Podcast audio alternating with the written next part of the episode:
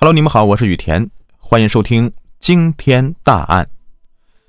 位于云南省昆明市晋宁县的晋城镇呢，是一座山清水秀、历史悠久的小镇。作为古滇文化的发祥地，晋城镇内有多处的名胜古迹，还是云南省的首批旅游小镇之一。然而，就在距离晋城镇的不到三十分钟的路程的南门村呢，却在二零一二年的五月。爆发出一宗惊天大案，其中案情恐慌至极，令人毛骨悚然。一时间，云南食人魔张永明的名字传遍了全国。自两千零五年以来，陆续有十七人在晋城镇呢失踪，失踪地点呢都集中在了这个张永明家为中心的七百米的范围之内。但直到二零一二年啊。在最后一名失踪者家人坚持不懈的努力之下，这些失踪案呢才受到了重视，凶手张永明也才终于浮出水面。张永明出生于这个晋城镇的南门村，是家中最小的孩子，上面还有两个哥哥一个姐姐。从小的时候啊，他就是个性格孤僻的人，总是沉默寡言，这身边的人呢都不太愿意和他交朋友。张永明的母亲呢，是一个十分暴力的人，她曾经虐待儿媳妇啊，这个于慧仙，导致两家关系极其的恶劣，以至于根本就没有来往。有传闻，他曾在喝酒时把一个卖酒的人给杀了，但这个事啊，一直没有得到证实。而张永明的二哥能荣，也是于一九八零年在菜市场与邻居争吵时，用锄头击打对方头部。几乎把对方整个头啊都给除了下来。一时间，家中同时出现了两个杀人犯，所以邻居们提起张家的时候啊，也是相当的惧怕的。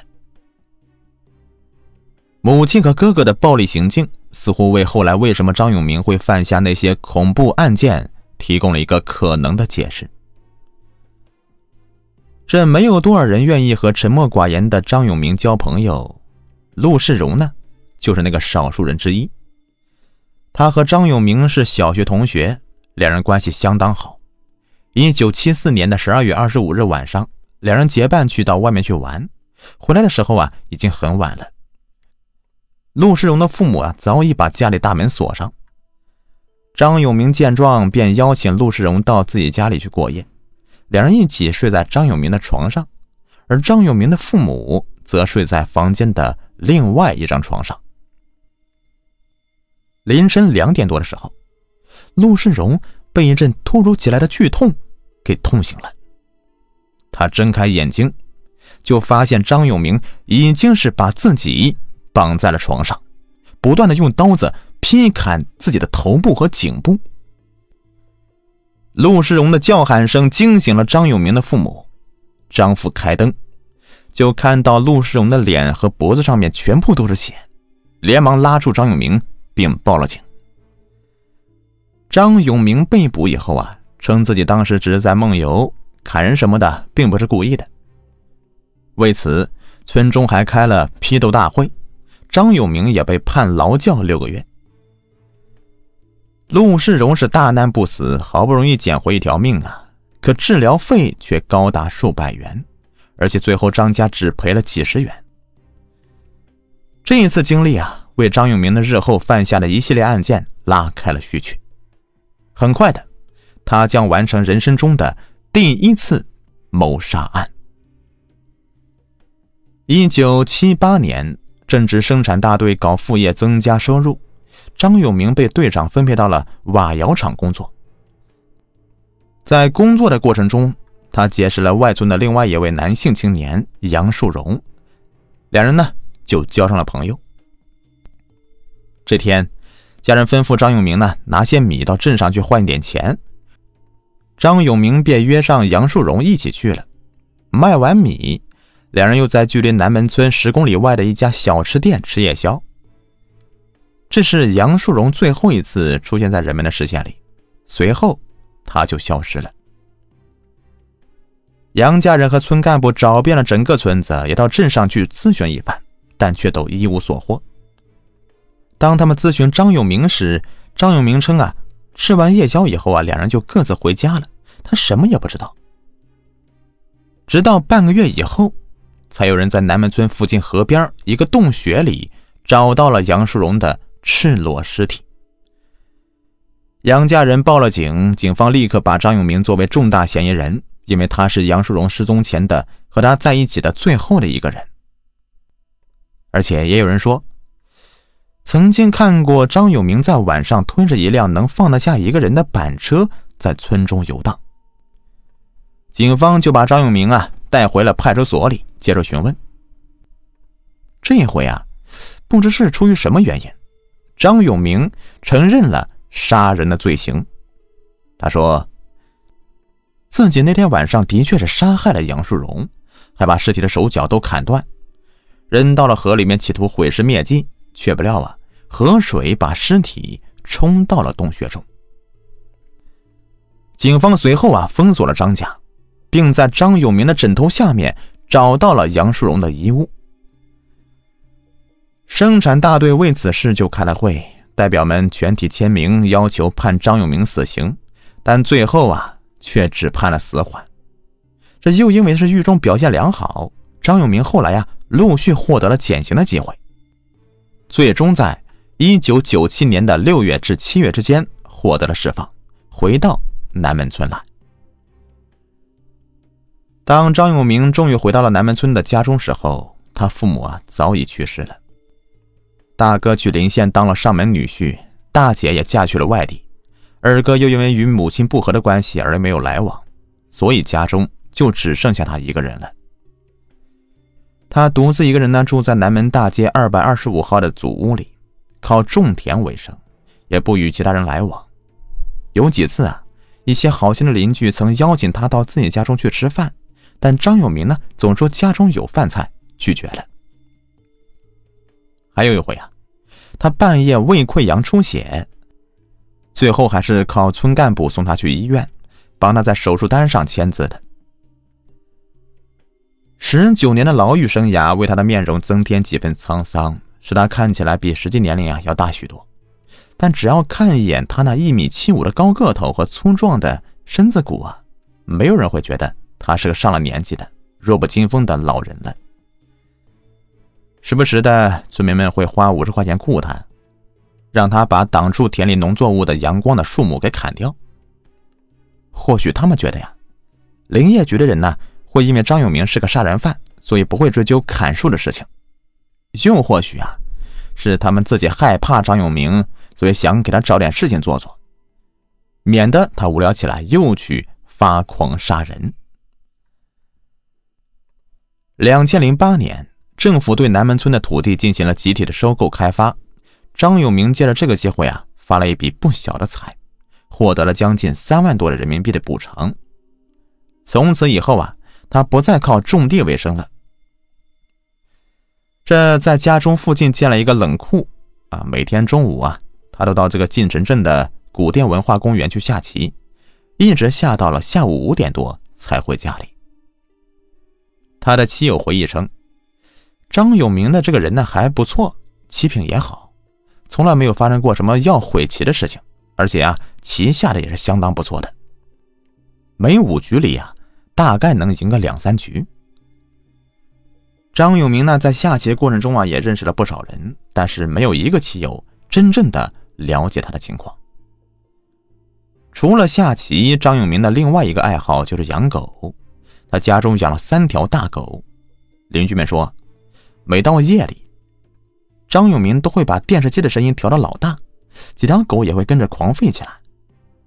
大家都觉得这事情的确有点蹊跷。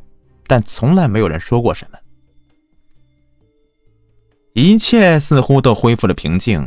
这从前的杀人犯呢，回归社会以后，过上了安逸祥和的生活，这并不是什么奇怪的事。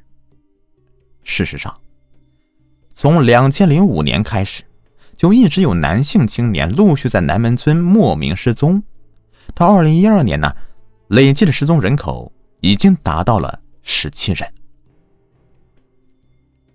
不少失踪者的家人呢，也都报了警了，但最终结果总是不了了之。当时，南门村附近啊有不少不正规的工厂，常常招用黑工。鉴于失踪的都是年轻人，人们就猜测，他们可能是去了那些工厂打工去了。这从来没有人想过，包括警察在内，这些失踪事件居然会和这个可能精神有问题的杀人犯有关系。二零一一年的十二月，一名叫做张建元的高一学生在回家路上遭遇袭击。当时，他就在距离家门口十来米的地方。突然被人从背后啊用皮带勒住脖子，向身后的树林拖去。张建元奋力挣扎呼救，家人听到了呼救声，连忙出来救人。就发现勒着孩子的人呐，不是别人，正是张永明。在家人的质问下，张永明呢辩称自己是在抓贼。张建元的家人立即报警。在派出所呀，张永明的说辞又一次的变了。他说自己呀，只是在和孩子啊打闹玩耍，并不是真的想要伤害孩子。警方对张建元的家人说，张永明的精神上有问题，他以前也杀过人，而且孩子也没有受到什么太严重的伤害，要立案的话有难度。张建元的家人呢，无可奈何，也只好接受了这个说法。但是经过此事之后，村民们都认为张永明喝酒以后就会发狂，不再让自己的孩子靠近他了。而张永明本人呢，从此以后也就更加孤僻了，甚至到了不与人交谈的地步了，行径也变得越来越诡异。他呢，会到山上的坟地里面去偷祭品，收集起来以后啊，又卖出去。村民们也开始留意到，张永明晚上会经常推着一辆板车在村里闲逛，但是依旧没有人将。失踪事件啊，和张永明联系起来。二零一二年，对于当时十九岁的韩耀来说是意义重大的一年。他正要准备从云南省工商管理学院毕业，目前正在昆明市的一家工程公司实习，被派到南门村来协助一项工程勘察。性格温顺、学习成绩又好的他呀，十分孝敬母亲。他曾经对他说过：“等自己出来工作养家以后，母亲呢就可以休息享福了。”可是命运弄人呐，韩耀的母亲再也等不到儿子孝顺了。二零一二年的四月二十五日，就像往日一样，韩耀和同事们在上午七点多来到工地里面开始工作。八点三十分，韩耀在经理的吩咐下回到办公室去拿文件。办公室就在距离工地只有二十分钟左右的路程的地方，但是韩耀过了很久都没有回来。经理便打他手机，但是没有人接听，又打去办公室，但是工作人员说韩耀根本就没有回来过。韩耀从此人间蒸发了。韩耀的母亲在得知自己儿子失踪的消息之后啊，心急如焚，立刻报了警。还发动家中的亲戚朋友啊，拿着寻人启事到处派，以及在网上的求助。警方接到报案以后，也曾出动找人，但最后都是无功而返。后来韩家人花钱动用了地下渠道，得知韩耀的身份证呢，曾在他失踪后在晋城镇的某家网吧里使用过。结果发现啊。那原来是韩耀的某位同事，出事前韩耀曾拜托过他办事，就把身份证呢给了他。这样的结果让人呢十分不满意的。这明明身份证就在网吧里面被用过，怎么就查不出来呢？他们继续在南门村附近打听，发现韩耀的失踪并不是一个个例，从两千零五年开始就已经陆续有男性青年在南门村失踪了。而且失踪的地点、方式都非常的相似。两千零七年的五月一号，当年只有十二岁的李汉雄和父亲一起在田里面干活，在回家路上，他发现自己的外套忘在田里了，便回头去取。当时有一位老妇人正坐在南门桥边看这个抽水机，她称自己看到李汉雄走进一片玉米田里，但并不清楚后来的事情，因为啊那时候玉米杆子已经长得很高了，而李汉雄啊个头又矮，所以他一进去啊就不见踪影了。李汉雄的父母眼见儿子过了吃晚饭的时间还没有回家，便连忙去派出所里面报案。派出所的工作人员表示，要失踪事件超过二十四小时才可以立案，让李汉雄的父母啊回家先等候。事情呢就这样不了了之了，李汉雄也再也没有出现过。二零一一年的一月二十七日，当时十五岁、正在读初二的谢海俊和好友谢阳春一起打摩的回离家五公里左右的学校。拿期末的成绩表。谢阳春回自己班上拿到成绩表以后啊，然后在校门口等待谢海军，但却一直都没有等到。这课室也没人，手机也打不通。刚开始啊，这个谢家人以为是放假了，孩子到外面去玩了。而且谢海军的手机本来就有点坏了，打不通的是可能的。但到了第二天呢，谢海俊还是没有回家。谢家人通知了学校，又和亲戚们在村里面和镇上找了一天，最后在一月二十九日报了警。警方为他们做了笔录，但奇怪的是，这份笔录并没有被输入电脑，谢家人也并没有收到回执。在接下来的一年多时间里。谢海俊的父亲为了找回儿子，可谓是倾家荡产。考虑到儿子可能是被附近的黑厂啊捉去做黑工了，他把晋城镇的附近的工厂都找了个遍，其中有一些还是依靠层层关系才进得去的，但是依旧是没有任何收获。他曾一度的怀疑过张永明，也将这个人呢向警方报告过，但最后警方还是以张永明精神有问题呀。没有去深入调查下去。二零一一年的九月三十号，十七岁的陈涛和朋友啊，在新云冷库附近的山坡上面玩耍。九点，陈涛母亲在驾车回家路上曾经见过他。九点半，陈涛曾用手机与母亲联络，但母亲没有接电话。等到十一点，他回拨过去的时候啊，陈涛的手机已经关机了。他的人呢，也从此消失无踪了。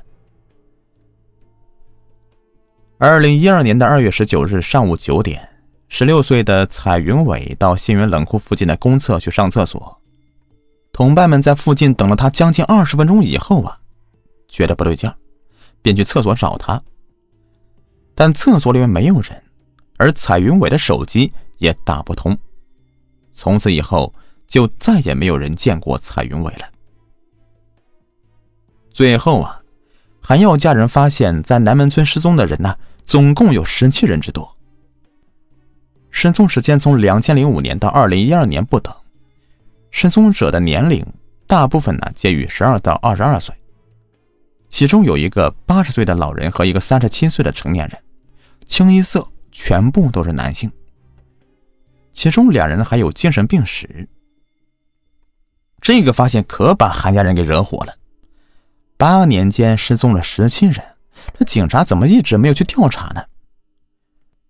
他们找到其他失踪者的家人，联合起来再次的找警方报案，但警方依旧是没有授予立案。于是他们找到了当地电视台和媒体，请求帮助。一时间，南门村的神秘失踪案成了众人皆知的消息，也惊动了。公安部和云南省省委、省政府、刑事专家组和案件督查组以最快速度赶到南门村，和当地公安机关开展了案件的侦办工作。专案组发现，失踪者失踪的地点啊，都是集中在了二幺四省道以及新云冷库附近，便对周边人员进行了排查。直到这个时候，张永明。才最后进到了警方视线中。考虑到他有杀人前科，就住在失踪事件的频发的区域之内，而且还有村民表示他经常在夜间推着板车到处走动。专案组啊将张永明带回去做进一步的调查，封锁了他在南门大街二百二十五号的家进行搜查。很快，办案人员就有了骇人的发现了，在张永明的厨房，办案人员在用一个空心砖砌起来的平台之下呀，找到了五个塑料桶，这里面分别装着不同的人体组织，有肌肉，有四肢。有内脏，全部都分门别类的放在不同的塑料桶里。搜查人员还在厨房一个暗间里面找到六个大麻袋，这里面是装满了衣服，还有手机、证件之类的随身物品。卧室的桌子上放着几个金属盘，这里面装着数量不等的人体残渣。同时，在墙上啊，办案人员找到一块沾有人类皮肤的胶带。后来通过皮肤上的玫瑰和猪的纹身，证实了皮肤属于失踪者陈涛的。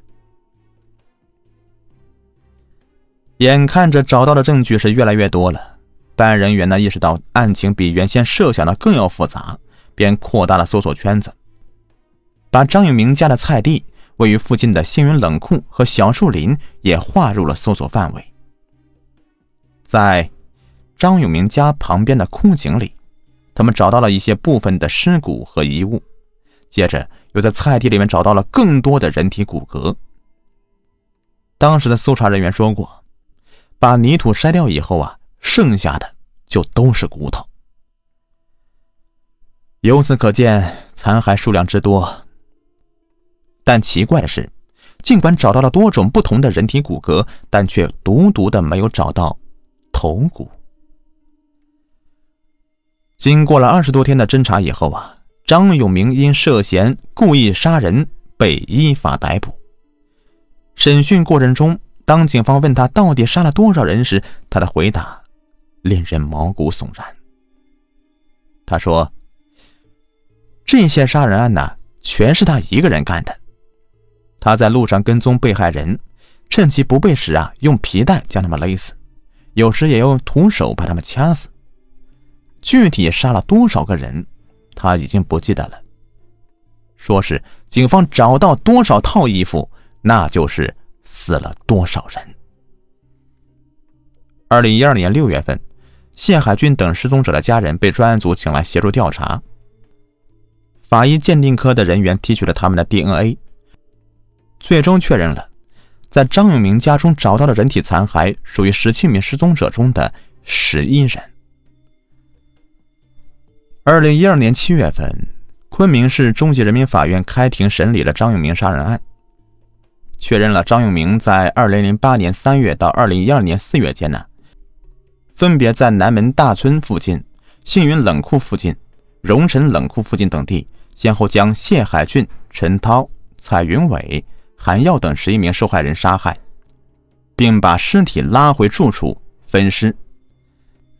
一审以故意杀人罪。判处死刑，剥夺政治权利终身，并对受害者家属进行了经济赔偿。庭上，张永明表情冷漠，极少发言。他对判决结果表示没有异议。二零一三年一月十号，张永明被枪决。好了，这就是今天的案子。感谢您的收听，如果喜欢的话，别忘了订阅、收藏和转发。也可以去专辑首页打一个五星好评，感谢你们的收听，我们下期再见，拜拜。